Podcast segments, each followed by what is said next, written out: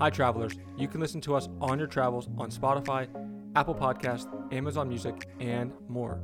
Go ahead and check out the description of this episode so you can find the link to our link tree, get access to all of our socials, as well as our YouTube channel so you can watch all of our episodes in full.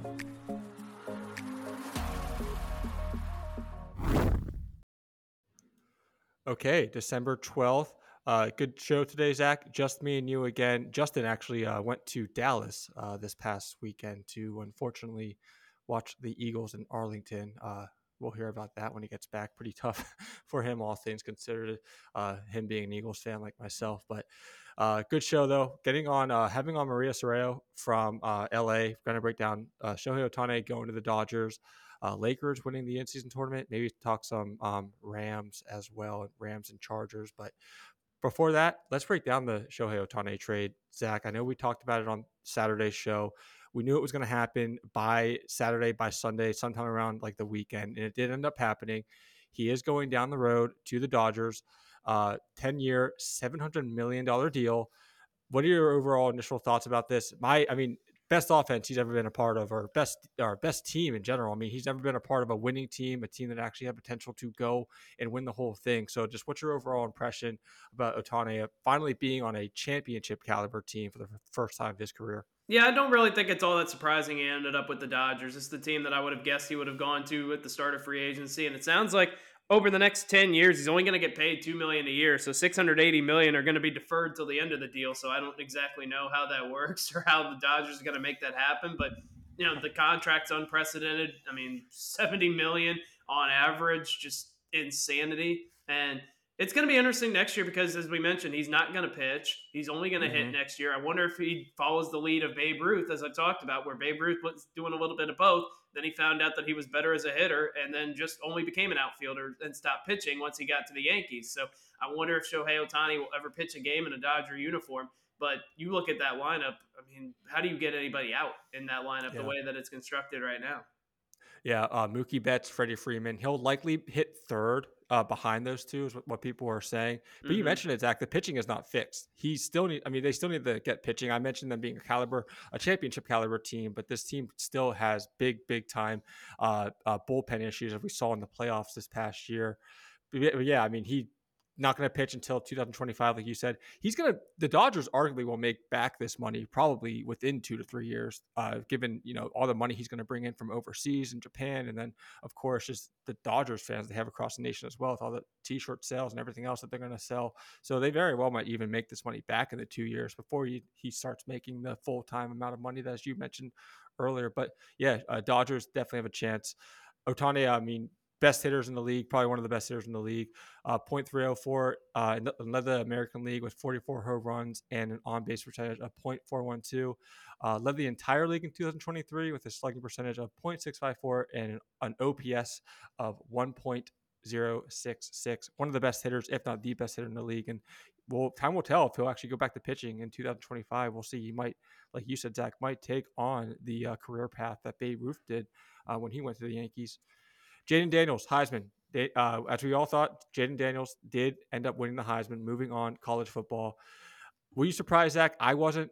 Uh, you know, only two quarterbacks this year rushed for a thousand yards. Uh, he obviously had a ton of you know in the air potential. Uh, this in, in, the air stats this whole year as well. Uh, was one of the most explosive quarterbacks of the year. And uh, what are your overall thoughts? Were you really surprised when this happened, especially you know going into the last like week or two of college football?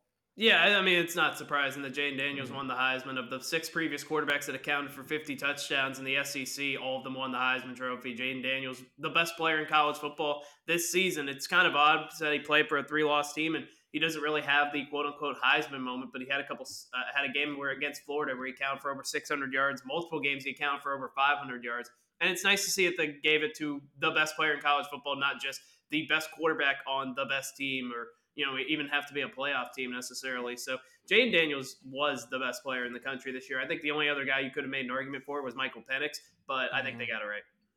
Do you think it was the poor uh, offense that the UW had in the last like couple weeks that hurt Penix's stock to win it? Almost. No, I, I, I don't yeah. think I don't think Penix lost it. I think Daniels went out and took it. Yeah, and Bo Nix, uh, you don't think he had a chance either. No, um, I think he was able to catch up to Daniels though. Uh, I mean, but Daniels just continuously put up 200 plus yards in the air and 100 plus yards on the ground, you know, in his past, you know, couple of weeks. And uh, I think Bo Nix, uh, I, ironically, kind of sounds weird, but Bo Nix not passing Mac Jones for that completion percentage also kind of sealed the deal for Daniels as well. I, I think mm-hmm. I've been mm-hmm. hearing that a lot from people. Just wasn't able to get it done. And uh, Michael Penix, of course, was beaten out. I don't, I, I don't think Michael Penix lost it. I, I do agree with you. I think Daniels was just overall just dominant, all things considered. He was able to take an LSU offense that wasn't as talented as UW, uh, looking very, very, I mean, explosive on offense. And he didn't nearly have the pieces that Michael Penix had at UW. So I think it was definitely the right call. And yeah, good for him uh, and winning that out. Last bit of news before moving on to NFL Week 14. Zach, Lakers win the in-season tournament. Kind of felt destined, right? Lakers being the uh, NBA's most historic franchise of all time, uh, most one of the most historic players of all time, if not the most historic player, and winning it uh, in Las Vegas over the weekend. What are your overall thoughts about this? LeBron winning the MVP award of the tournament, despite Anthony Davis arguably, arguably playing better. Uh, it's a kind of another. I mean, the two big, my biggest takeaway from the in-season tournament, the the last two major victories, quote unquote, or accomplishments the Lakers have accomplished was obviously the you know championship they won in COVID in Orlando at the Walt you know Walt Disney uh, complex, and then this in-season tournament, and it kind of seems like they were they were both a little bit, you know, as PMT always alludes to, uses the word Mickey Mouse. And so, what was your overall thought on this uh, in-season tournament? Was like a, another Mickey Mouse victory no, for the Lakers, or was it pretty was, impressive? No, and the COVID championship wasn't Mickey Mouse either. Everybody played under the same conditions. The Lakers just did it better than everybody else. They were equipped to handle this. LeBron and AD, veteran players that have been on this stage before, and you know they as soon as they got to the semifinals, they just ran away with it. Dominated the Pelicans, dominated the Pacers. This team went undefeated throughout group play. There was nothing fluky about it. There's no mm-hmm. Mickey Mouse title. So, no, the Lakers earned it. And I think overall, the in season tournament was a success. I'd like to see the semis and the championship played on somebody's home court as opposed to neutral court. But, I mm-hmm. mean, LeBron did something that Michael Jordan never did, and that's uh, come back from Vegas richer. Yeah, yeah, very true. Uh, offense played amazing for the Lakers the entire tournament. On Saturday night alone, 53.4% from the field. Defense held up as well, um, holding what was an efficient and impressive Indiana offense to only 36.8 shooting from the floor. So, and like I said, LeBron did end up winning the MVP award. Uh, many people were th- saying that Anthony Davis should have won it uh, playing a little bit better than LeBron, all things considered, throughout the tournament, and especially on Saturday night as well. But still, great for the Lakers. Happy to see it. And I mean, I'm, last time I'll say it, but overall success in season tournament was a success, all things considered. Especially, uh, you know, many people did not think it was going to have the success that it was going to have. So, you know, great for uh, great for the NBA, great for Adam Silver uh, implementing something that people ultimately ended up liking. NFL Week 14 closest game. Let's start with that. Let's start with that, like we always do, Zach.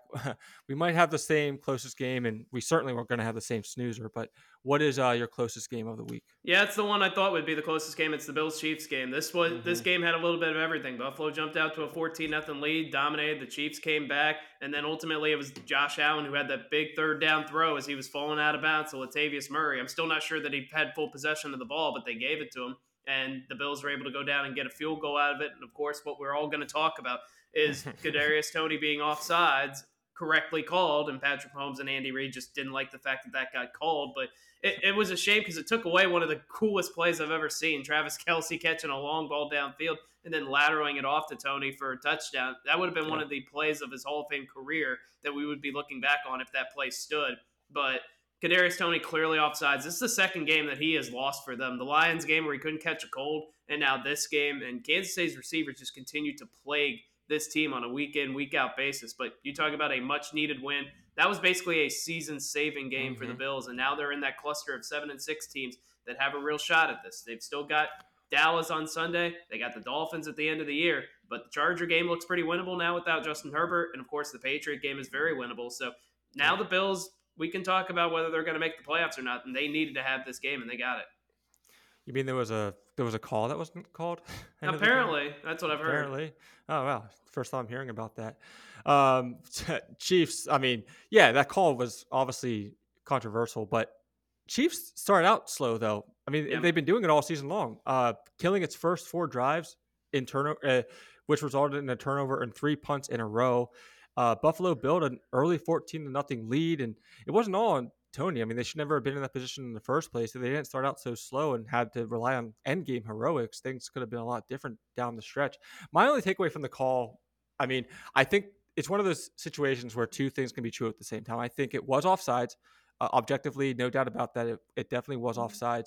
But, and I want to get your thoughts on this, Zach. Do you think it actually affected the play at all? And I know, I think you might say it doesn't matter if foul is a foul, but my opinion is, especially at a end of the game, you know, end of the game call like that, do you think it should have more weight on the actual play, the foul? Because I think him being offsides by that half foot I don't think really affected him at all or affected really the play. And I want to get kind of your thoughts on that side of it. No, penalty's a penalty. If it's a penalty Yeah. in the first minute of the game, it's a penalty in the last minute of the game. You got to call it, even if it may not have a direct impact on the play. He got a technical head start. I mean, it's like if we're all of a sudden just not going to penalize defensive players for getting into the neutral zone early. So no, it's it, Mhm. if it's if he's offsides, you got to call it. Yeah. And again, uh, Toney, like you said, lost another game for them. And catching continues to be a problem for the Chiefs. I'm not going to bang that in the head. We've already been saying that at, at length already. Everyone has been saying that. That's the biggest problem for the Chiefs going down the stretch here. Chiefs, though, for the first time, obviously looking in, uh, well, looking, you know, fighting for a divisional spot, I should say. Excuse me. Chiefs obviously lost this past weekend, dropped four of their last six games uh, after starting the season six and one. Denver Broncos they beat Chargers yesterday and uh, uh, went over the well they went over the Chargers puts them just one game out of tying for the AFC West lead. Um, uh, so yeah, I mean Chiefs fighting for that divisional spot for the first time and uh, Mahomes most likely I don't even know if it's possible for the Chiefs to win the, the conference anymore, but the Chiefs will. I mean Mahomes and the Chiefs will be playing a uh, playing a game on the road in the playoffs if they even make the playoffs this year. They're going to make the playoffs. I, I don't Think think, so. we have to worry much about that. Yeah. They're probably still going to win the to. division. Uh, but yeah, they're probably going to have to go on the road. Most intriguing storyline. Move us on. What is your most intriguing storyline this past week? Most intriguing storyline is going to be the best teams in the NFL have started to emerge, and it might be the 49ers and it's the Cowboys. I mean, you watch what Dallas did last night total domination of the Eagles, left no doubt from the very beginning, went down, scored their opening drive, forced three turnovers, three fumbles by the Eagles. This game was never competitive from the beginning. And the big question everybody had about Dallas all year was, what are they going to do when they play good teams? Because they've been beating up on the average teams. Well, now they're beating up on good teams, and the Eagles came to town, never were in that game. Uh, the running game never got going. Dak Prescott might be the MVP of the league the way he's playing. And this Dallas defense with Micah Parsons, Stephon Gilmore, they've got a playmaker at all three levels of that defense. And right now, I just, nobody's playing better football than the Cowboys. But the 49ers are the number one seed now because they beat both the Eagles and the Cowboys throughout the season. And Brock Purdy continues to play at an MVP level, dominated yesterday against the Seahawks. Both teams with pretty favorable schedules down the road. I'll tell you what, Christmas Day, Ravens, Mhm. 49ers in prime time, man, that might be the best regular season game of the year. But right now, the Yep. 49ers and the Cowboys have emerged, I think, as the best teams in the NFC, if not the entire NFL. I think I think the entire NFL personally, Yeah. especially with how the AFC is kind of beating up on each other. Philadelphia scored more points on defense than they, than they did on offense. Yep. Um, scoop and score uh, and a defensive touchdown from Jalen Carter. Uh, Philadelphia f- failed to score on an offensive touchdown, like I just said, and fumbled the ball three times. One from Jalen Hurts, and then two others from AJ Brown and DeVonta Smith. Very bad. I mean, Eagles' offense has looked extremely poor lately. Uh, Dak Prescott uh, did it, you know, got it done where he had to get it done. 271 yards, two touchdowns. Uh, Cowboys didn't even need to score touchdowns in the second half because the game was well in their hand. The defense didn't allow a touchdown and forced three fumbles, like I said. Uh, Brandon Aubrey hit four field goals, including two from 59 plus yards. They could have they could have beaten any team in the NFL with this performance. The Cowboys in general, with how they've been playing at home lately, has been insane. Uh, if they would have scored another touchdown, made it you know 40 points instead of the 33, it would have been the fifth consecutive game at home where the Cowboys have scored more than 40 points or 40 plus points in each of those five games, which is you know is absolutely insane. And the Cowboys, like you said, Zach, are an absolute roll right now. I they are you know with the 49ers the best team in the league uh, right now. And who would you say? I mean, who would you give the nod to before I move on to my most intriguing storyline? Like, who would you give the not to as being the best team. Uh, 49ers or the Cowboys. If, if you had to choose, gun well, to your head. They played. San Francisco yep. won by 32. So you yep. got to give it to them. And they beat the Eagles by a lot, too. So right now it's 49ers. Yeah. You just watched the 49ers play, too. They just look, yeah. I mean, so, so, so complementary and dominant. Speaking of that, though, Lions, um, not probably the least complementary team in the NFL right now. Uh, defense came out poorly on Sunday, uh, you know, against Chicago. Uh, offense, also offensive, pretty inconsistent considering like you know the first half and second half comparing the first half and second half offense. Uh, special teams doesn't play in line with their offense and defense as well. Penalties, huge problem for Detroit. You know, put them in a huge hole early on in this game against Chicago. Chicago couldn't shut down Justin Fields. Justin Fields had an absolute heyday against the Lions yeah, I mean that's my most intriguing storyline. Like, what is going on with the Lions? They started out so hot; they were one of the best teams in the league when the when you know when the season first started, and now they find themselves, you know, p- playing pretty abysmal for all things considered. And I mean, it's a tale of two halves for the Lions too. Detroit has struggled extremely. Ex- I mean, they've been struggling all second half, all season long. Uh, multiple three and outs Sunday against the Bears. Uh, Bears got plenty of momentum off that. Matt Eberflus offense moved the ball well. Uh, Fields moved the ball well. Cole Kmet played really well too, and DJ Moore, of course, really uh, came out like he's been coming out all season and just absolutely dominated the Lions. So, yeah, yeah the Detroit outscored 9-0, and a cr- critical error by Hutchinson contributed to a more touchdown in again that second half. Lions didn't even uh, Lions didn't even get a first half or a first down, excuse me, uh, in the second half until yeah. nearly midway through the fourth quarter. So yeah, Lions are have to get things figured out. They were one of the best teams, one of the most exciting teams, and now uh, over these last maybe even four weeks, you could say they've been looking very anemic, and I mean something has to happen with the Lions. Yeah, I'm worried about them because their their defense are going to be called Etroy because there's no D in them right now. They're really struggling mm-hmm. on that side of the ball. They turn the ball over and look, if they didn't give they didn't come back a couple weeks ago against the Bears from down 26-14, we're talking about them having lost 3 of their last 4 games. You know, you lose to the Packers on Thanksgiving, you lose this game it's been a while since we've seen the Lions be all that impressive. They're going to win the division, but I think there's a clear gap between the top three teams in the NFC, and then the Lions are on that mm-hmm. next level. I mean, they rush, they try to pass rush like every single play, it seems like, and they can't get Fields to the ground. If they miss like four really bad tackles against Fields this game, uh, you know, rushing so much leaves their secondary open, and they, yeah, their defense is a massive problem. Uh, Eberflus, of course, definitely not the best coach in the league, but even he was looking uh, pretty competent uh, against a Lions team when doesn't really happen often with Eberflus and his Chicago squad. Surprise of the week, Zach. What was your surprise of the week? Was it? I mean, besides maybe the Lions losing to Chicago, any other surprises you have? I was gonna say that's probably the surprise of the week, but uh, I'm actually gonna go up to the Meadowlands. I'm gonna give it to the Jets. That was probably their mm-hmm. best performance of the year against the Texans. Zach Wilson actually looked like a competent NFL quarterback. They ran the ball pretty well, but the, their defense really dominated against C.J. Stroud and Texans offense. That yes, they were banged up. Tank Dell was out, Nico Collins is out, so you're down your top two receivers. But the Texans could not get the running game established. That was the worst game of C.J. Stroud's career to this point, and it just mm-hmm. goes to show that this Jets defense is still really good. You know, all we talk about is Zach Wilson, and his struggles, and the Jets offense can't get out of their own way. Their defense is still very good and gives them a chance in every game they play. And that was the kind of Jet performance that we've been waiting to see out of them all year. And maybe we would have gotten it more if Aaron Rodgers were healthy. But that was a very impressive performance by the Jets. Yeah, this is my surprise of the week too. Uh, no, no surprise. Uh, Zach Wilson, best game of his career. Uh, I think it was his best best game of his career 301 yards, two touchdowns.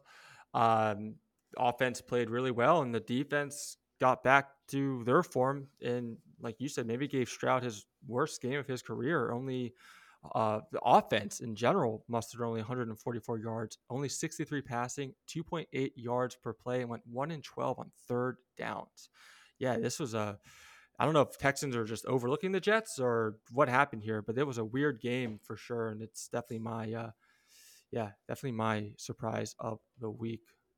Shootout of the week, Zach, what was a shootout of the week? Got uh, we're going to Baltimore, the Ra- Ravens and the Rams. This was maybe the most fun game of the day. Lamar Jackson continues to show why he's an MVP candidate, MVP frontrunner. Uh, three touchdowns, 316 yards passing, also rushed for 70 yards. You know, Odell Beckham, Isaiah Likely, Zay Flowers all got involved. All each had a touchdown in this game. The Ravens were able to pull this out because Tylan Wallace had the punt return touchdown. Maybe the most exciting play in football, by the way, is a walk-off mm-hmm. punt return touchdown. Second time we've seen that this year. Uh, Xavier Gipson did it in the opener on Monday night for the Jets against the Bills. Big time win for the Ravens. They go to 10 3. They're now the number one seed in the AFC. How about Matthew Stafford kind of turning the clock back? 294 yards, three touchdowns. Yep. Cooper Kupp had a big day, very reminiscent of what we saw a couple years ago. Kyren Williams ran the ball effectively. The Rams gave themselves opportunities to win this game. It's just the Ravens were able to take it late. And we thought with the weather the way that it was, it could be kind of a sloppy game. It was anything but. Yeah, this is my shootout. I mean, it's for, for many reasons why it's the shootout of the week. Was the most high scoring game of the of the week, but Ravens passing uh, the their deep balls uh, was amazing in this game. First two touchdown passes, 54 yard, yards to to Likely Isaiah Likely, like you said, Zach, and then 46 to Beckham, you know Beckham Jr. Uh, for the second touchdown of the game. Jackson took multiple other deep shots in the game as well. So I was just surprised by the emergence of their deep ball game, something that we haven't really been seeing a whole lot by the Ravens really this year. But most importantly, their whole Lamar Jackson's entire time there at, at, the Ravens and just the Ravens in general, they're not really known to be a team that has explosive offense at the wide receiver room and definitely don't really take deep shots down the field. So it was really cool seeing that. Zay Flowers, you already said, Zach, rise of him. Uh, Ravens in good spot for number one seed in that AFC uh, and probably the AFC North crown as well. Um, so yeah, this is an impressive performance, all things considered. Puka Nacua, I'll mention him as well. He played really, really well. You mentioned Matt yep. Stafford already. He played obviously pretty. I mean, he played amazing in two. But Puka Nacua, not only did he catch five passes for 84 yards, but he also drew two pass interference penalties that moved the ball 15 yards and 16 yards each. So kind of off the stat things you don't really think of, but overall played really well. Cooper Cup, Kupp played really well too. Both teams just you know deserve to win this game really, but it was just the Ravens at the end of the day that were able to get that win in overtime. Um, and yeah, it was a really really fun game to watch. Other end, we're gonna have the same snoozer of the week, so I'll let you yeah. Uh, go first. Uh, it's probably the snoozer of the NFL season so far. Yeah. Maybe one of the biggest snoozers in NFL history. Vikings mm-hmm. Raiders in a dome. Like they didn't even have the excuse of bad weather. They didn't have, uh, you know, they didn't have anything. Josh Dobbs got benched for Nick Mullens. Uh, what what is there to say? This yeah. was just that this this game set football back 20 years, and if you watch the entire thing, you're a sicko. There was almost almost double the amount of yards punting than there was total yards of offense. So uh, both teams combined for 830 yards punting and then only 433 yards of offense. Do you think uh, the Josh Dobbs era at Minnesota might be over? I don't think so because really they have no other option. Yeah, I don't but, think. I mean, he was over. benched for Nick yeah. Mullens. I do don't think, think I mean, it's over. I think they'll go back to him next week, and then, but it'll. Be, I'm sure it'll be a short leash. Yeah, game. This game saw his first two passes nearly be intercepted and completed only 10 of his 23 total passes on the game only for 63 yards while taking five sacks. Of course, that's not all being on him. Vikings defense played pretty well though. Uh, low scoring game and offense obviously didn't show up at all. But Jeff, uh, Justin Jefferson, he does he does return only to lead the game again injured. Uh, kind of sad, all things considered. I, I, I don't know what his status is going to be going forward. I think we did find out he's not going to play next game. Uh, I think I saw earlier, but I might still be in the air. I'm not really sure. But yeah, not really much else to say about this game. Just Jefferson came back, had to leave early though. It, uh, offense absolutely terrible for the Raiders, and yeah, not might be the worst game of the season. Like you said, Zach, I agree. Uh, what other games did we miss? Bucks Falcons, um, pretty good. I mean, but good for the Bucks. Baker Mayfield got it done again. Late game heroics, able to get the Bucks to win against the Falcons.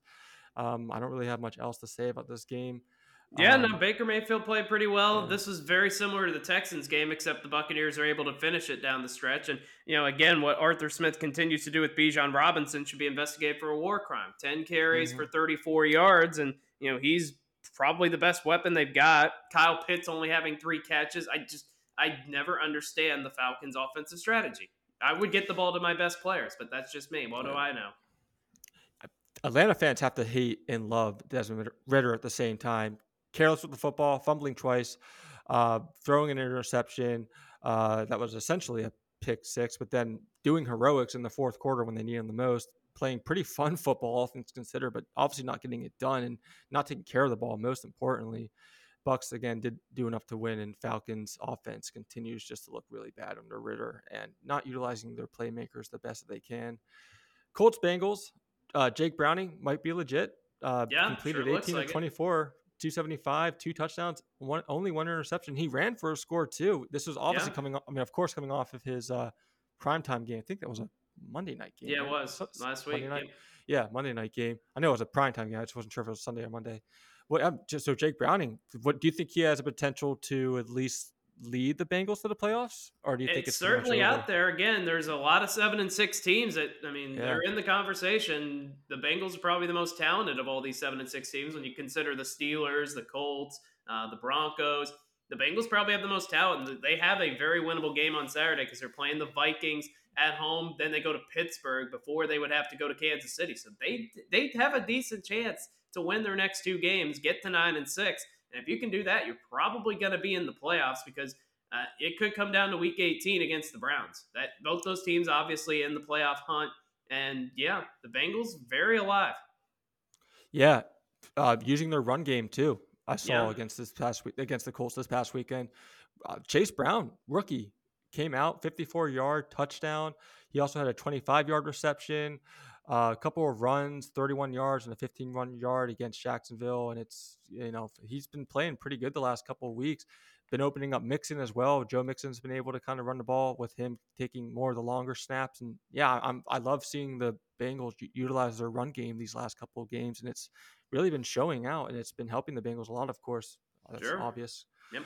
Uh, Jags Browns. Uh, we all thought it was going to be a bit of a snoozer, but I think Joe Flacco might be here to stay in uh, in Cleveland. What do you What do you think? Joe Flacco always played well in Cleveland, didn't he? When he was a quarterback for the Yeah. Ravens, so I guess it's no surprise that he's doing it. Uh, it- as a member of the Browns, 311 yards, and it's a little surprising that they threw the ball 45 times, considering that this you would think is going to be a run first team. Uh, Mhm. Jerome Ford with 12 carries, Kareem Hunt had only 10, but Joe Flacco had it going downfield. He made some great throws to David Njoku, Amari Cooper. He's throwing back shoulder fades. This is the best quarterback play the Browns have probably had all season. Yes, I'm counting Deshaun Watson, and that Joe Flacco obviously knows what it takes to win a Super Bowl. He's been there before, been through the ringer, and he might be the guy that the Browns need right now. And Trevor Lawrence gutted it out, but he threw three interceptions. And now you look at the Jags, only a game up in the AFC South, fourth seed right now in the AFC. So they, they need to get it together because they got the Ravens at home next week. I'm a little surprised that they had Trevor Lawrence play this game. I might have rested him for the Raven game next week. Yeah, that was going to be my question. Do you think they they they let him out too soon? And it sounds like they you think they did. I agree. I think he shouldn't have. He, but their their uh their backup didn't do anything against the Bengals though, and I actually forget what his name is. I forget who he is. Beathard, yeah, the backup. He didn't do anything against the Bengals. So, do you think the uh, Jags had to kind of, you know, force their hand here because Sure I don't think they like it. really didn't really have any backup plans. Yeah, but if The you're going other to pl- lose anyway, then you might as well Yeah. not risk your quarterback. just take an L. Just yeah, Yeah. yeah. Defense was weird for the Jaguars. Uh, they allowed two touchdown passes to pretty wide open receivers, like really, really wide open receivers. It looked really bad at some points, but they Yeah. also did set up 14 points off for uh, forced turnover. So Jags playing the, the the defense for the Jags playing good and bad at the same time was a really weird day for them, but. Um, if they could have, you know, maybe had a little bit better of coverage, things could have been different for the Jags. But like you said, Zach, another AFC, like the Chiefs, another AFC team in a weird position where we didn't really think they would be at this time of the year. Panthers, Saints, Saints defense uh, coming up big. Uh, uh, not really hard against the Panthers, of course. Young has been kind of struggling all season long, but they allowed 239 yards of total offense, while Young threw for only 100, for just just over 150. Uh, Saints defense, I think, was what ended up helping them win this game overall. Uh, Panthers just don't have a pass game at all. It's not it's not all on Young. It's his pass catchers too, and his offensive line have been a problem all season long as well. But yeah, just Young awful, and offense for the Panthers awful, and it, I think it was a lot of just for the Saints defense. They showed up pretty well too. I don't really have much else to say about this game. Um, Seahawks 49ers we already kind of been to at length. Unless you have anything else to say about that game, I no. I really don't. Um, did we get the Broncos Chargers? I don't think we really. No, let's go ahead and get to that. I mean, the Broncos are only a game back in the division now. Russell Wilson's playing like Russell Wilson again, and Courtland Sutton with one of the most ridiculous catches of the season. But if you're a Charger fan, of course, the big story is Justin Herbert breaking his finger, so he's probably going to be out for the year. You know, how about I think we all got our upsets right this week because I picked the Broncos to win. Uh, I think Justin had the Lions over the Bear or the Bears over the Lions. I mm-hmm. forget what you had. What did I have? I don't even. I don't even know what. I think I actually might have. I have to go back and look. I don't. I actually don't know what I had, but um, yeah, no, it was um, it was yeah, it's kind of weird day in the NFL, and uh, it's the playoff picture getting interesting. That's for sure. sure playoff is. picture is definitely getting interesting. Um, obviously, touch base on the Eagles Cowboys at length already. So, new week's resolution, Zach. What is your new week's resolution? New week's resolution. Um, so yeah, we don't have to talk about Shohei Ohtani's contract anymore. So there's that. Uh, my new week's resolution is I want to see the Miami Dolphins start beating some good teams, and they're not going to do it today because they're going to play the Titans. They're seven and zero oh against teams that are uh, below 500. They're averaging 37 a game. But let's see what they do when they get the Cowboys in a couple weeks. Let's see what they do when they get the Ravens coming up. They get the Bills at the end of the season. We're going to get to find out a lot about the Dolphins, but it isn't going to be tonight we're going to see if they can start beating some good teams, and they need to because they right now are on pace with the Ravens uh, for the number one seed, and you know it, it's one of those how much as much as Kansas City struggled the last two weeks, even if they have to go to Miami. Mm-hmm. I probably would still trust the Chiefs in the playoff game over the Dolphins right now, unless I see Miami start beating some quality teams.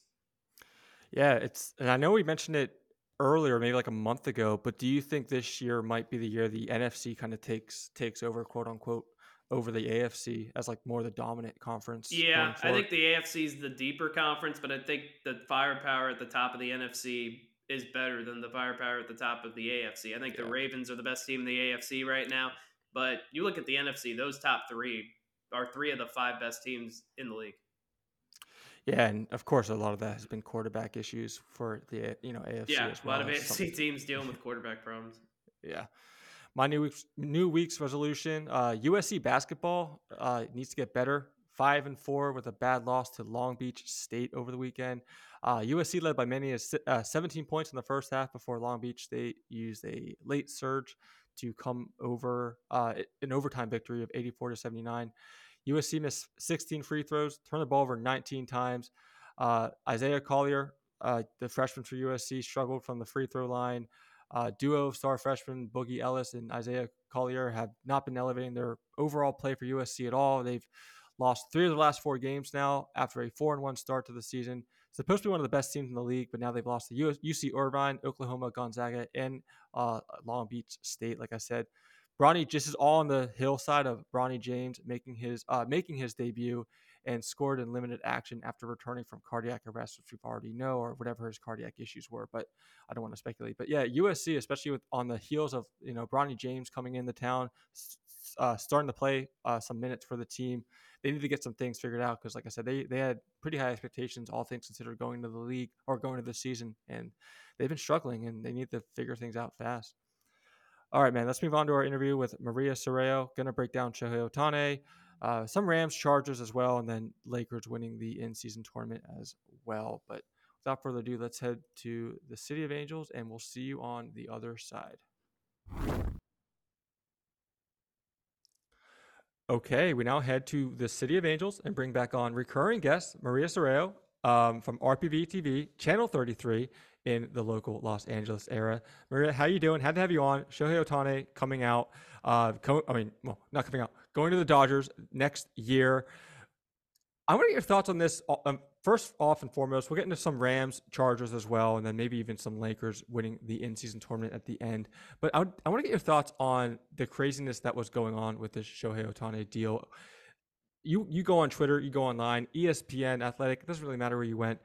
You were hearing reports all throughout the woodwork about where he was going to go. Giants, Cubs, Toronto And it's funny because the team that everyone thought he was going to go to at the first place, he ended up actually going to, despite all the whisper down the lane that was going on with this deal. And so, what was the overall impression? Like, did you ever, were you ever doubtful that he was not going to the Dodgers? Because even before the 2023 season even started last year, it was pretty much a lot of speculation that he was indeed going to go to the Dodgers. And just at the end of the day, I mean, just kind of take me through your thoughts on him finally choosing the Dodgers and then just in light of especially all that, you know, whispering and false narratives that were going on online about where else he might sign.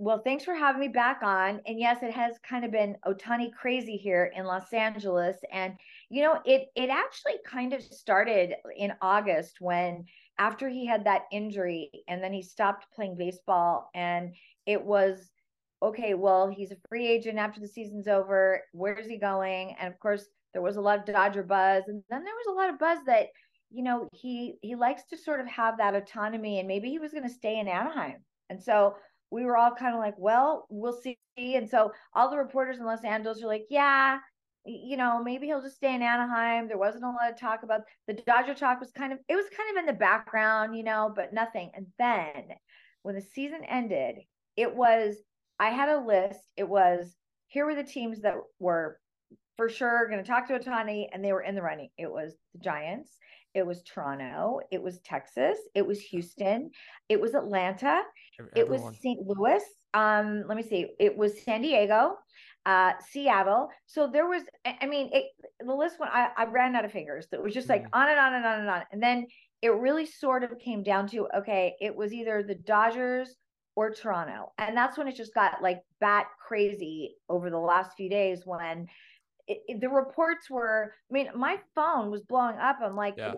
what is going on? And, and I'm sure this, you saw the same things on Twitter and Instagram. It was just like, you know, Ohtani is flying to Toronto mm-hmm. and he's going to sign with Toronto. And it, it was kind of crazy. And, and so then Saturday morning, I am actually in Macy's and my phone just starts dinging, dinging, dinging, dinging, dinging. And like, what is happening? And it's Ohtani is going to the Dodgers as per his Instagram account. And yep. I will not, I will not report anything unless the team has told me, the players told me. So he did. He told everybody. He's like, I'm going to the Dodgers. It's the team I picked. And it was, but it was, I mean, there were, I think there were thousands of articles people wrote about this Crazy. guy leading up to this moment. Yeah, it was a real world like where you know where in the world is Carmen Sandiego. Like it was a real yes. real life situation happening there. I mean, I heard reports he was on Toronto and, and uh, you know on a plane going to the Toronto, and then I heard he wasn't. You know, you go on Twitter. I, I kid you not, Maria. I, I was on Twitter on this would have been Friday, I guess. You know, I, I read a you know one one tweet a tweet was he made a decision. The next one he has not made a decision. Yeah. And the third one I read, he's made a made a decision, and then the fourth one I read, he has not made a decision. And then you said it. I mean, every single team in the MLB was being thrown out there. Every single yeah. team. I haven't even heard of St. Louis. Uh, you just said St. Louis. That's even another team that I've heard of now. It's it was just insane insanity, and you know the speculation that was going on, the little birdies, everything that was just it was just crazy. And then, um, you know, finally going to the Dodgers and it's funny, ironically, and like I said, at the end of the day, he ended up going to the team everyone thought he was going to go to. so, but, and, but you know what? You know what's kind of funny about that though is you know somebody who covers the Dodgers every day and the Angels so you know the Dodgers need pitching like very yeah. badly, and mm-hmm. so even though it was like okay, you just spent seven hundred million dollars on Shohei Ohtani, you still have no starting pitching. You've got kids that are coming up, which is great, and you hopefully got Tony Gonsolin and Walker Buehler coming back. But and Clayton Kershaw maybe mid-season, and so it was. There was a part of me that thought, well, if you know, if we get Yamamoto, he starts on day one. That's fantastic but the deal that we're hearing now is that Ohtani will take, he'll defer some of his money so the Dodgers yeah. can go out a and a lot of his money. Yeah, so that yeah. they can go out and I don't know if they'll get Yamamoto. That's you know maybe they're talking 300 million for him. Possibly it's it's monopoly money at this point for the rest of us. But they definitely have to get two starting pitchers. There's there's no question. Yeah, and I mean, how about that? That report, the reports. I mean, it was only an hour before me and you came online here to talk. I mean, an hour or two before these reports were coming out about him deferring what 68 million of his yearly, uh, you know, Yeah. salary until the end of his 10-year contract. And I've never seen. I mean, I, I guess it kind of shows a win now mentality for uh, for Shohei Ohtani, though, wouldn't you say? I mean, what else would it really be? Well, I think it does. I think that he, you know, he has said more than anything that he really wants to win now. And Yeah. he wanted to go to a team that was ready to win and set up to win. And obviously, um, you know, the Dodgers are a very good team. They've got Mookie Betts and Freddie Freeman and Will Smith. You've got so many guys that are are ready to go. Um, you know, and they've got a pretty good bullpen already, but you know, the starters is really kind of the that that's the Achilles. So, you know, for him to defer some money. Now, in the end, we don't we don't really know how much yet, how this is Mhm. all going to go down. And I'm not sure we're going to exactly know because as you know, like these things kind of leak out. We don't exactly know how it's going to go, but my big question mark is because we've never really been told did he just have Tommy John surgery or did he have a stem cell procedure? We don't really know that. Now, Mhm. I would assume they he has to tell the Dodgers and he has to disclose that, but Yeah. they he doesn't have to tell the media. And so think about this. He he starts next season, you know, day 1 as a hitter, but what if he never pitches again? Is Yeah. he a 700 million dollar hitter? Yeah. Well, Zach, so uh, Zach, my you know, my co-host, he in the uh, before this interview in our you know intro that we do, he mentioned it. He might take the same path that um, Babe Ruth took when he went to the Yankees. He might never pitch again. Maybe he he might end up finding that he's more uh, effective and uh, you know can provide more to a team uh, when he does play strictly offense, especially you know as you know his arm health gets a little bit older and Yes. with all these with the surgery he just had. But of course, you know, not pitching for the next season, 2024, we already that's pretty much already a lock. He's not going to pitch No. next season unless I'm here. Okay, I'm right when I say that. But let's go back to the offensive side of the ball. I mean, you know, the Okay. offensive side though. Um, tell me if I'm wrong, but I think he will hit third. Correct? He's probably going to hit third in the lineup. I mean, I know that might not be known yet. It's still time will tell. But given the situation, he does hit third behind Mookie Betts and Freddie Freeman. Would that be the best three um, starting lineup in like MLB Pretty history? Of good, isn't it? Yeah. It's pretty good. Yeah. I mean, what do you? Th- I mean, it could be. mo- It could. It probably could be the top uh, starting lineup in MLB history. Just those could three be. guys. Yeah. It could be because I mean, you know, you've got Will Smith, who their catcher, who's usually a 30 home run guy. You've got Jason Heyward, who resurrected his career last year and did very, very well. You've got Gavin Lux coming back. He does very, very well. Max Muncy, I- believe he hit e- 30 or 40 last year. So he is very effective. And then you've got Freddie and you've got Mookie. So, and with Ohtani now, it's it's a lot of offense. There is no question about it. Yeah, and and you mentioned him take you know um, basically deferring his money to the end of the end of his contract, but it's you Dodgers are probably going to make up this money pretty fast, especially with all the money they're going to get from Japan, overseas, all the Dodgers fans out there. I mean, it's 700 million over 10 years. It's not going to take 10 years for Dodgers to probably make 700 million off of him, and so they're Yeah. and especially with him deferring all that money to the end of the contract, they're definitely making out a big, big time with him. And check this out. So we found out that the last season with the Angels, when he especially when he was pitching and hitting in you know every game up until August, every homestand his jersey would sell out, sell out. They made millions of dollars selling his jerseys.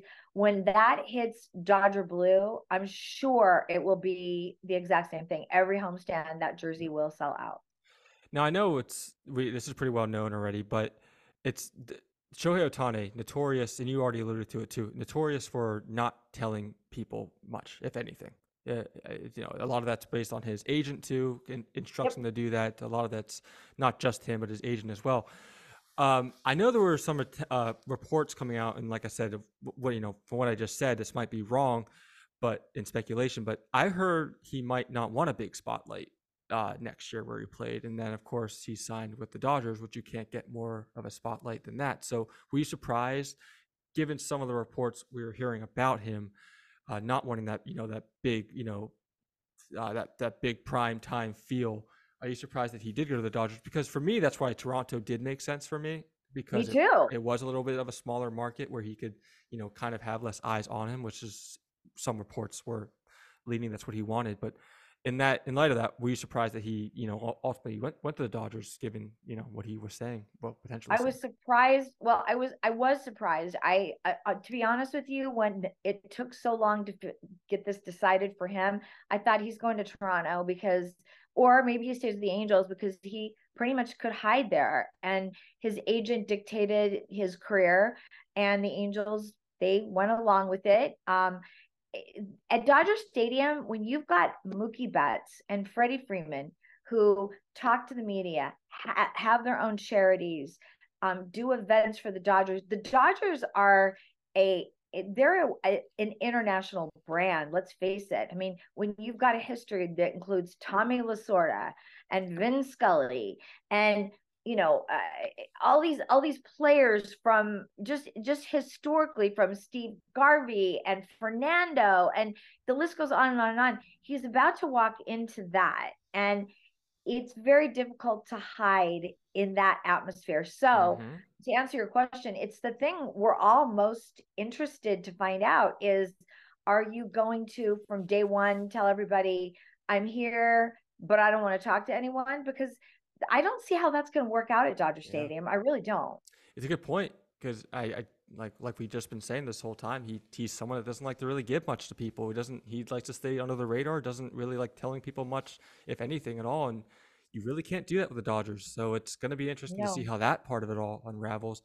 Let's talk about before moving on the football Rams mm-hmm. Chargers. I do want to ask one more question about the Dodgers. Sure. Just just take me in the mindset of the fans from the expectation standpoint of it now.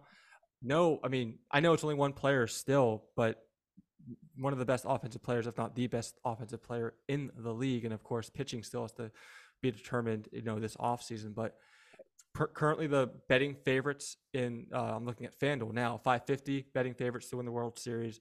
Uh, of course, we all saw how that how they turned out in the playoffs this last year. Yeah. What is like?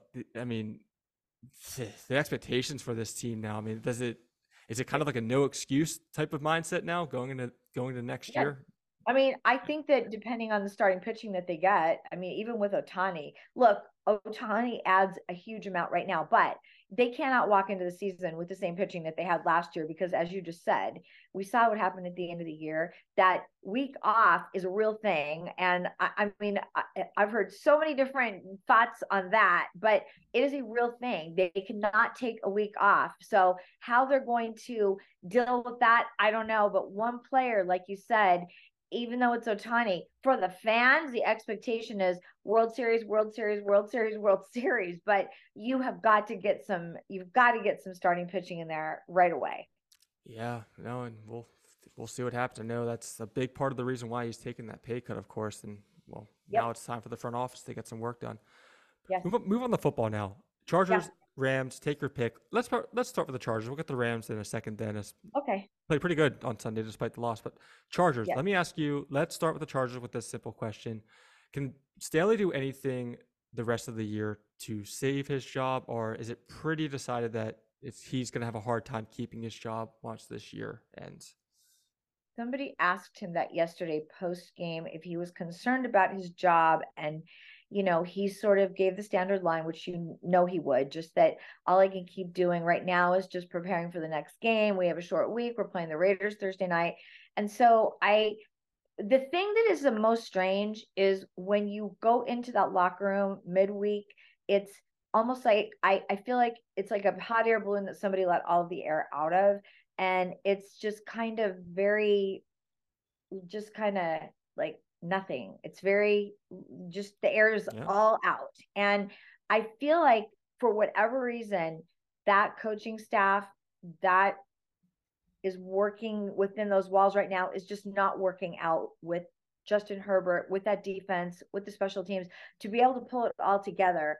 You know, and there's so much you want to talk about expectations. I mean, think about it. You had a Joey Bosa, you've got, you know, a, a great quarterback, you've got yeah. wide you know, you I mean Justin Herbert, you've got really good wide receivers, you have a pretty good running game. So for that to all have kind of unraveled the way it did this year, and you couldn't really put your finger on it, it, you know, like somebody once told me, if if a team, if a football team is doing really good, they praise the quarterback. If they're doing really bad, it's always the coach's fault. Yeah. So I mean, I, I, I don't know. I mean, I, you know, I've had this conversation before. Brandon Staley's got one more year left on this contract, and I do not know how they keep him for another year. But the Spanos family does not. They don't like to pay people and then fire them and then have to pay them. So I don't.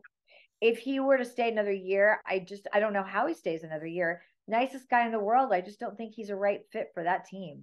Yeah, I mean, of course, the more a contract goes, the less you have to pay out. Of, of course, the, the less the less left left on a contract, the less you have to pay yeah. out. But yeah, I mean, it hasn't been Herbert for sure, right? I mean, Herbert's been playing pretty good, all things considered.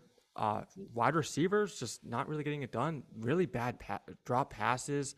Not as bad as the Chiefs, of course, but overall, just not really making crucial catches when they need to. Defense letting them down. All I mean, I've been letting, how do you have how do you have Joey Bosa and Khalil Mack Derwin mm-hmm. James. I mean, these are big stars. These are these are big name players that for some reason it's it's there's no continuity. It's not working. And even with Justin Herbert, with Kellen Moore coming over as offensive coordinator, we thought we were going to see him really go on an upward module. Okay. And really, he stayed like this. And of course, now it's really dipping down. But there's there's something especially yesterday's game. He is getting he they were 0 for 12 on third down. And I don't know how many times he was sacked, multiple times that Justin Herbert was sacked, which eventually led to the finger. And now, you know, it, mm-hmm. it's broken. He's going to be out. Probably it hasn't been noted for the rest of the year, but he's definitely not going to play Thursday night. I would think they would probably shut him down for the season because it's on his throwing hand. And, you know, it, I asked him last night. I said, you know, are, you in pain? He said it didn't feel good, you know, and and he has a hard time throwing with that when his fingers are obviously um, not working right with his throwing hand. So I don't know. I mean, he just mm-hmm. seemed so out of sync last night, overthrowing a lot of wide receivers, and there's just something that's just there's something not right about that team, and we're all trying to put our fingers on it because there's just too much talent too much yeah. talent on the team. I mean, look at the defense. They allow the fourth most total yards, fourth most passing. Uh, and then the run game, they're having some trouble with as well, stopping the run game, all things considered. So it's going to be, yeah, a lot of things get figured out now. And now it, Justin Herbert's finger is officially broken. He's going to be out. I, how long did you say he might be out for? I, if you did well, say that, I Easton it. Stick will definitely be starting on Thursday against the Raiders. Uh, but they they haven't said for sure if he's out the rest of the year. But they've only got three more games, so you know you, you're not going to put. Yeah, exactly. And at this point, I I don't know that they might have like this big of a chance, maybe of a playoff berth, but it's really not looking good. Easton Stick, wow. Easton Stick, as yeah. We all, as we all know of Easton Stick. uh, Rams side of the ball, uh, playing. Uh, get get to the Rams now. They've been playing really good. Uh, you know, that's all I have to really. I mean, I'll let you go on from there, but I don't want to lead you too broad. But they've been playing really, really good these last four weeks. You know what's interesting about the Rams is this year everybody kind of went into it like, oh, you know, they're not going to be that good. Last year, of course, was the hangover year after Super Bowl, and it was really kind of disastrous. But this year, it's been interesting. Of course, with Puka Nacua, he is a phenom rookie wide receiver that has just been playing like a stud. Of course, he's got Cooper Kupp to look up to, to and the Coopers helped him a lot. But the guy's got so much natural talent. He's a total gamer, and he has just been fantastic. And so you've got him that nobody really thought would you know be, matter and be really effective and he has been you know? And so that's been a really nice surprise for them. And then you had john johnson coming back who came back to the rams um, on defense. He was in cleveland after he left the rams. He comes back to the rams for the league minimum this year and now he's making a huge impact on defense. So their their defense has really come together. Raheem morris has done an exceptional job there's already been stories written about you know Raheem did such a great job with the defense this year that you know he'll be a he'll be a head coach next year for sure. And you know, we we love him. We love having him. We hope not, but we also wish him the best because he's such a phenomenal coach. But they have really turned it around defensively. Of course, Yeah. they still have Aaron Donald, and there's just so many really good players defensively. So they've made a big difference. And you know, i- as long as we can hold Matthew Stafford together, and you know, he's eh, listen, he's older. We all know that, you know, but he can do things that Sean McVay has told us many times that most quarterbacks just simply cannot do throws that other guys could not make because he has been in this league and he has been doing this for so long. Um, Yeah. So we have seen a a Rams team that's been a really nice surprise, and in that game yesterday, you saw that they were really going toe to toe with the Baltimore Ravens, who are arguably the best team, you know, in the AFC. So we'll see. You know, we'll see how that goes, but I I think they're doing great. I mean, I, wouldn't be surprised if they win their last three games. Except uh, they do have to play San Francisco in San Francisco, so that could be that could be that's going to be a bit of a challenge. But they're playing. I don't know if if people were counting them out. Sometimes I think teams do that. Honestly, they're like, oh yeah, it's just the Rams, and they do look at film. They do study players, but you have to wonder that when you see the way teams play sometimes like did they not look at the film what is going on here so i i don't know they're playing great and we'll see No, I mean they've been playing, like I said already, they've been playing amazing since the week nine by the last four weeks. yeah Lost to Baltimore Sunday, but uh, they played all Cooper Nacua played great again. Cooper Kupp played great. Stafford may have had Yep. his best game of the year, maybe. I Yeah. mean, it, you think of on Sunday they racked up 410 yards against a deep, uh, uh, Baltimore defense. Excuse me, didn't turn the ball over once despite rainy conditions. Uh, picked off Lamar Jackson. So they've been. I mean, it's complementary football, all things considered. Their offense is playing good, and their defense is, you know, amazing too. And so, one of the hottest teams in the NFC right now, besides you know outside maybe the Cowboys and 49ers. Um, let me ask you this though. Funny, I mean, what do you think the t- win total is going to be for a NFC wild card spot? Because only three, te- only four teams, excuse me, have nine or more wins, and three of those four are the, the divisional leaders. Um, yes so everyone else seems to be at seven and like seven wins or six wins. Uh, you know, of course, the Rams being one of those teams with six. So, do you think eight wins might get a team into the playoffs in the NFC this year? It, it it very well could. I was looking at that list as well yesterday and i saw so many six and seven seven and six all the way down and you're thinking wow this is the, it, there's been such a change from maybe even week seven on you know maybe it's that middle part of the season toward the end but there has been just this drastic change with teams. For a while it looked like pittsburgh was very good and then they've lost some games that you were kind of head scratchers like what how how did you guys lose that? You know and we've seen some of these teams where like a kansas city that is a very good solid team that are they getting figured out or they making mistakes? Sometimes it's bad calls but they're not winning every game again, yes, they are the top of the division. Look at Denver. I mean, Denver, I have to say though, Sean Payton went in there and he is definitely bringing that team back to life. But I was looking at the standings and I'm like, wow, Denver is right in there. They Mhm. haven't, you know, they're still in, involved. What are they? Seven? Are they seven and six now? They are seven and six. Yep. Yeah. So Yep. right. So they're kind of in the middle, and we've got all these kind of in the middle teams, and Mhm. with a couple of games left, it's going to be very interesting to see how that is all going to come out for a wild card. Well, they're very similar. So it's funny because like you can almost argue the Broncos are the Rams of the AFC, a team that has a pretty easy schedule, all things considered, going down the stretch. I mean, the Broncos do play the Lions next week, but after that, I mean, the, well, the Lions have looked pretty bad lately, especially on defense. And then after that, they play the Patriots, Chargers, and Raiders, and of course, they're at seven and six. Probably a nine total wins will be what you need in the AFC. But then you look at the Rams and their schedule coming up. Uh, we already talked about maybe how an eight win uh, team could get into the wild card, but the Rams play the Commanders next week, then the Saints, then the Giants, and then have to finish up with the 49ers. But if they can get three of these four wins, and maybe even two of these four wins coming up, um, you know they're they're going to be a playoff team uh, most likely, especially if they get three wins. But like the Broncos, though, my point, they're definitely a team that, despite being in the middle of the pack, I would say, and I want to get your thoughts on this, Spirit. I would say they they're a team that a team would not want to face in the playoffs, especially early, given how they're playing and firing right now. I totally agree. It's one of those teams where, like I said before, you kind of went into the season thinking they're just they're not that good. They started off kind of slowly, and now they've built up to the point where again, yeah, you wouldn't want to play that team because that defense is no joke. And they showed that yesterday against arguably one of the very best teams in the Baltimore Ravens.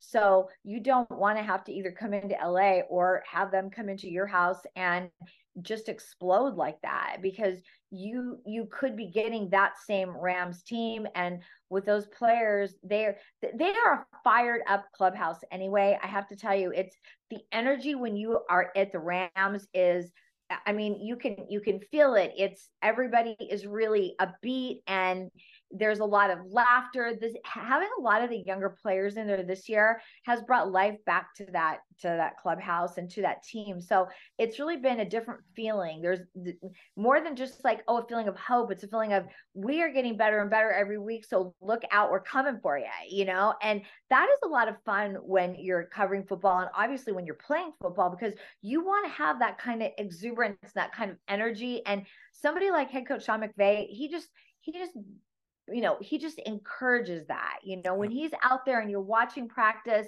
there's just you you can just feel it, you can see it, it's palpable. And we yeah. saw it in the preseason and just thought, okay, well, this is fun. There's a lot of young guys, but boy, they have caught on quick. And I agree with you. I would not want to have to meet up with them in a wild card game because oh. I, you're getting a kind of an eye of what you might get. No, and it only depends. It only matters how you play at the end of the season, really. Look at the right? losses though. Uh, 49ers, beginning of the year, uh, Bengals the week after that, but with Joe right. Burrow, Eagles yes. two weeks after that, uh, and you know other losses they've had this year, Cowboys, uh, and then yeah. the Ravens this past week. Only bad losses you could really say would be Steelers and Steelers and uh, Packers.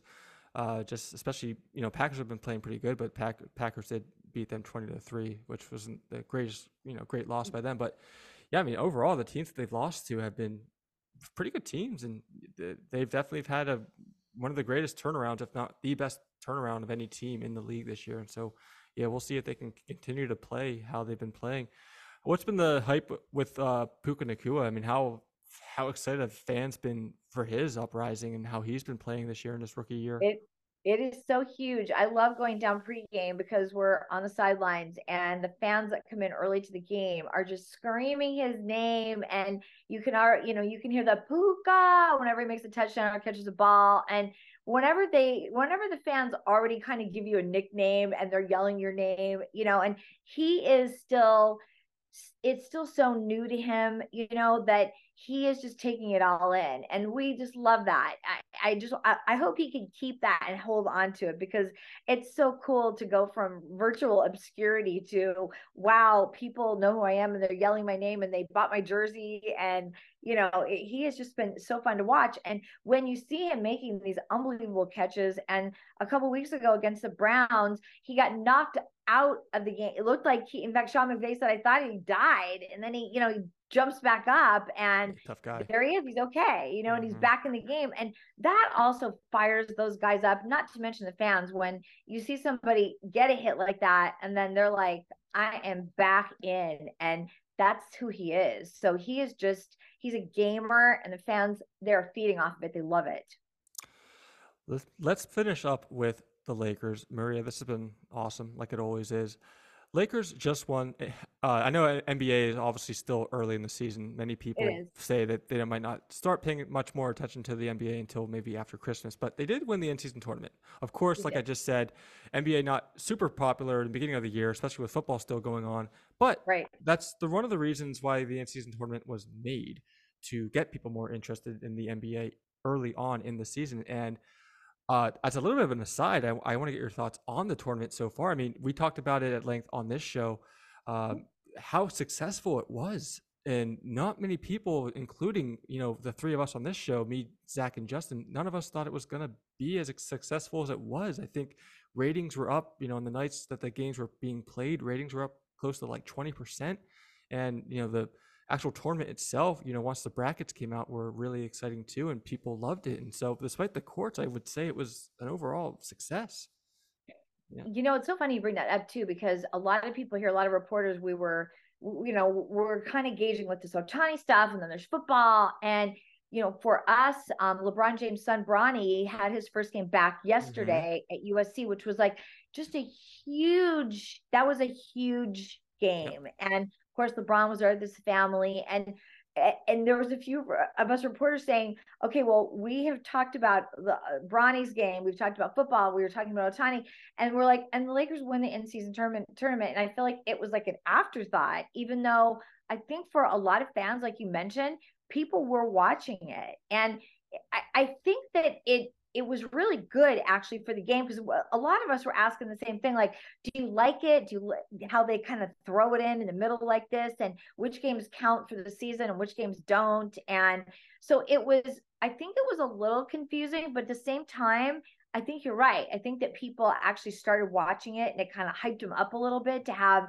something that was really mattering in the middle of the season versus oh well it's just game number 30 game number 31 you know and you're it's kind of like baseball like you're just kind of going through it until you mm-hmm. get to you know later in the season but um, for the lakers it was really good because they kind of had a slow start um, the clippers had a very slow start i mean they've got nothing but superstars on that team and they're just now starting to win games so we're kind of mm-hmm. hoping that that will continue for them but yeah, I think that this the in-game tournament is the in-season tournament is really a good thing. And of course, for Laker fans, they love it. I mean, Laker fans are very loyal, they're very dedicated. They go to games. It doesn't matter if Ohtani, whatever. They they go to games, so they're yeah. in. They're all in. Yeah, uh, I mean, especially if there's no football going on. I mean, it's still it's still a great, you know, great product, the Lakers. But it sounds like Los Angeles fans as a whole, you know, outside the the strict Laker fans themselves, it sounds like their minds were kind of occupied with other things going on, as well, especially given football being on and then Ohtani signing and Dodgers coming up. Like it sounded like their mindset were, were a little had divided attention as you would i you, think you, so you and, it, yeah. and you know we talk about that a lot during baseball season because in the summertime you know they'll talk about like the dog days of the summer but there's people going to the beach here it's not like in other parts of the country where you know if it's a beautiful day there are so many other things that people might do except maybe go to a baseball game. But you know now that football is back in la that really takes over the season um, especially if baseball you know they they don't go very far in the playoffs with the angels and the dodgers. So then you've got you know you're you're ending in september and you've got october november december of just full of football. And that's basically what we've had. And there's a little bit of hockey going on obviously and the kings are getting a little better. So people are starting to pay attention to that. But yeah i think when there's just all of these sports happening at one time and then you're going to throw in this tournament that was like wait a minute wait what? What is going on here? You know so it is a lot going on at one time but you know we love it here. We love all the we love all the parody of it. Yeah um I guess my last question is Bronny, obviously coming back USC. Uh, you mentioned that already. Uh, bad, yeah. bad loss, all things considered, unfortunately, given his return to Long Beach State. Um, but do you think uh, the Lakers will uh, draft Bronny or maybe another yeah, team to try to entice? I know that's been a big storyline uh, this whole year, even before he came into you know into the NCAA. I know that was a big storyline that teams would want to draft him for a lot for even just enticing LeBron to maybe join their team as well. Well, and you you know that LeBron has said openly that he wants to play his last mm-hmm. year with his son, and so uh, my question actually the other day to somebody was, well, is there something in LeBron's contract where they'll have to draft Bronny next year so that you know they can play for a season together? And of course, all of my NBA guys are like, no, no, no, they won't do that because then they lose a pick, and if he's not good, and so forth and so on. But I think that you know, I, at this point, honestly LeBron has openly talked about when his son, you know, had the heart issue and he was just so relieved that he was okay and he came through it. You know, and and really I was just so thrilled for him yesterday that he has the opportunity to get back out there and play basketball yeah. again. So, I think we're going to have to kind of like do a wait and see with him to see can he continue to play? Does he have the stamina to play and really just send him good thoughts, but as far as when when or if he will be drafted and play with LeBron, I think that's kind of still up in the air. Yeah, and you you forgot the human element to it with everything you know yeah. that happened with his heart. But yeah, good to good to hear that he's okay. Time will yeah. tell though. USC uh, pretty tough tough season so far uh, for them. Yeah. All, and I know we kind of me we touched base on that uh, earlier in the show, but um, yeah, it's tough season over, overall for USC. But we'll see if they can turn it around. Yeah, ba- basketball, football. It ha- it's been a little tough the last uh, month or so. Yeah, yeah, yeah. All right, well, Maria, this has been awesome uh, as always. I can't can't thank you for coming on. It, always Absolutely. a fun, always, Always- a fun always talk. So we'll be in touch, and we know we'll be on. You'll I'd love to have you on in the future. Talk some Absolutely. always We'll things going more- on with LA, right? Oh, Yeah, we'll talk. matter we'll talk what. more of Ohtani when he gets here, and I'll let you know if uh, Joe Kelly gave up his number seventeen for Ohtani. I think he probably will. You think you will? Oh, yeah. Okay, you think you will?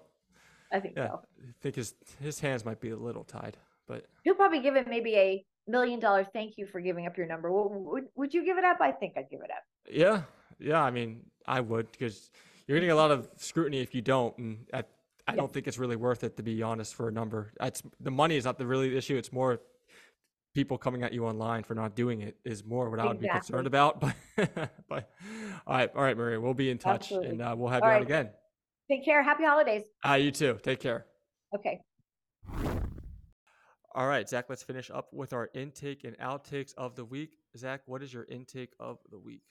Yeah, my intake of the week is going to be that the Buffalo Bills are the most dangerous of all the seven and six teams because they're the one that I think has a chance to actually make a run in the playoffs. I mean, we talked about all they got to do. Uh, they got the Cowboys coming up. They've got the Dolphins coming up. If they get 10 wins, I think that's going to be enough to get them in the playoffs because I thought they needed to split the Eagle and Chiefs games, and they were able to do that. Josh Allen, yes, he's turned the ball over nine consecutive games, but there's a reason people think Josh Allen's one of the five best quarterbacks in the league because he makes plays like he made at the end of the game uh, yesterday. Stefon Diggs, Gabe Davis, that's still a very good receiving corps. And the, the defense did a great job against that Kansas City offense, holding them to 17 points. If the Bills make the playoffs, could they be one of those teams that we've seen, you know, the 2010 Packers, the 2011 Giants, the Mhm. 2012 Ravens? We've seen some teams lately go on some big, deep runs that teams that just barely snuck into the playoffs go on and win the Super Bowl because they've been playing playoff football for about a month. Maybe the Bills could fit that bill. No pun intended this year, especially with Yeah. the AFC being as wide open as it seems. Yeah, and you said it that win on Sunday was much, much. I mean, it was needed, must win for them to have any chances going down the stretch and to make the playoffs. And they're hot right now, all playing pretty good, especially on offense. And we'll see what happens to them. My intake: ESPN released their way too early All Star lineups. Uh, Tyrese Mack or Tyrese uh, Haliburton and Tyrese Maxey, uh, front runners for um, the front court duo for the East. The Tyrese takeover is real for sure. Haliburton uh, we, all know came out as a star in the in-season tournament. Uh, this you know this that just ended this past Saturday. His true shooting percentage, which factors in of course threes and twos and free throws, is 17% higher than the league average. He's carrying uh, 26.5% of the usage rate for the Pacers and is leading the is helping the Pacers be one of the best offensive efficiency teams in the country. Maxey, of course, averaging a league high 38.4 minutes per game, uh, following you know Harden's departure, of course. Uh, 27.1 points per game, that's 12th in the league. He has a six uh, 60% true shooting percentage. Um, and he's playing all things. He's playing really, really well too, and he's also done a remarkable job avoiding avoiding turnovers with a 4.8 assist to turnover ratio, and he ranks sixth among players with at least 500 minutes in that category. So yeah, I mean, with guys like Damian Lillard, Donovan Mitchell, Trae Young in the East, this young duo is turning heads and clearly the leaders uh, to maybe even take over the All Star game for the East and lead the front court. And it's been pretty amazing to see these young players come up. Like I said, the Tyrese takeover is real, and it's something to look forward to down the stretch, especially as we head into the midseason All Star game. What's your outtake of the week, Zach? Outtake is there are way too many bowl games. I'm sorry. That We don't need to see 44, 42, whatever the number is. When ha- over half the FBS is able to make bowl games, it devalues their importance. And you look Saturday, there's three bowl games I think that start uh, Howard, Florida A&M, Jacksonville State, Louisiana, Miami, Appalachian State, UCLA, Boise State. So there's going to be six bowl games on Saturday. But the thing is, there's three NFL games with all having playoff implications going on. Seven and six Minnesota versus seven and six Cincinnati. Uh, seven and six Pittsburgh against the seven and six Colts, and then you've got seven and six Denver against a fading Detroit team. So all three of those Saturday games have significant meaning. So Uh, let's just say that I will not be watching any of the bowl games on Saturday because they're meaningless. And you know, outside of the playoff, that all these bowl games are essentially meaningless. I realize why they exist, obviously to make money, yeah. but there there just needs we, we need to go back to about 20 bowl games. We don't need six and six teams going to bowls. Yeah, a fun a fun game to play one time would just be to name random names of bowl games and having to guess if they're real or not. Because Yeah. oh, I've done that. Are, yeah, have you? Oh yeah. I think something I thought of before, just with friends or something. Just just name real names and fake names and see if people can guess which games have are you know are actual bowl names of actual bowl games or not because some of these names are just ridiculous. Maybe we can I don't know do something with that later on. But my outtake of the week, um, I already mentioned it already. The controversial call against uh, uh, Clown or you know against the Chiefs this uh, this past weekend. Um, yeah, I mean Toney, he definitely was offsides, but again, like I said, I think it doesn't really affect the play of the game. But offsides is offsides, all things considered. Um, Mahomes, I think in particular, my outtake will be Mahomes and Andy Reid uh, taking their frustrations out on the refs. I've never seen Mahomes so animated in his whole career. I, I, the way he was on the sidelines and especially even after the game, how how he was talking, I never really saw Mahomes like that before. Clearly frustrated, but doesn't really have any stance to be that frustrated because, like I said, it was definitely offsides, and the refs did get it right. They bring in, you know, they bring in the whoever the whatever his name is, you know, on Sunday Night Football. They or not Sunday Night Football, whatever the role analyst is for CBS. They brought him in. He confirmed it. Uh, they had people on ESPN after the fact. They confirmed it. Twitter people, refs on Twitter uh, c- confirming it as well. I mean, it definitely was offsides. Everyone's saying it. So uh, I know it was a spur of the moment in the heat of the moment, but uh, yeah, Andy Reid and Patrick Mahomes don't really have much of a uh, soapbox to sit on because it's pretty pretty clear and pretty uh, the big consensus online is that he definitely was offside. So, all right, good show, Zach. Justin back on Thursday. Gonna try to get somebody on from University of Texas. Uh, Texas obviously coming up in about three weeks here. Playoff game against uh, against Washington. So we'll break all that down with him. Hopefully, you know, get somebody for that. But until then, we'll see you Thursday and keep on traveling.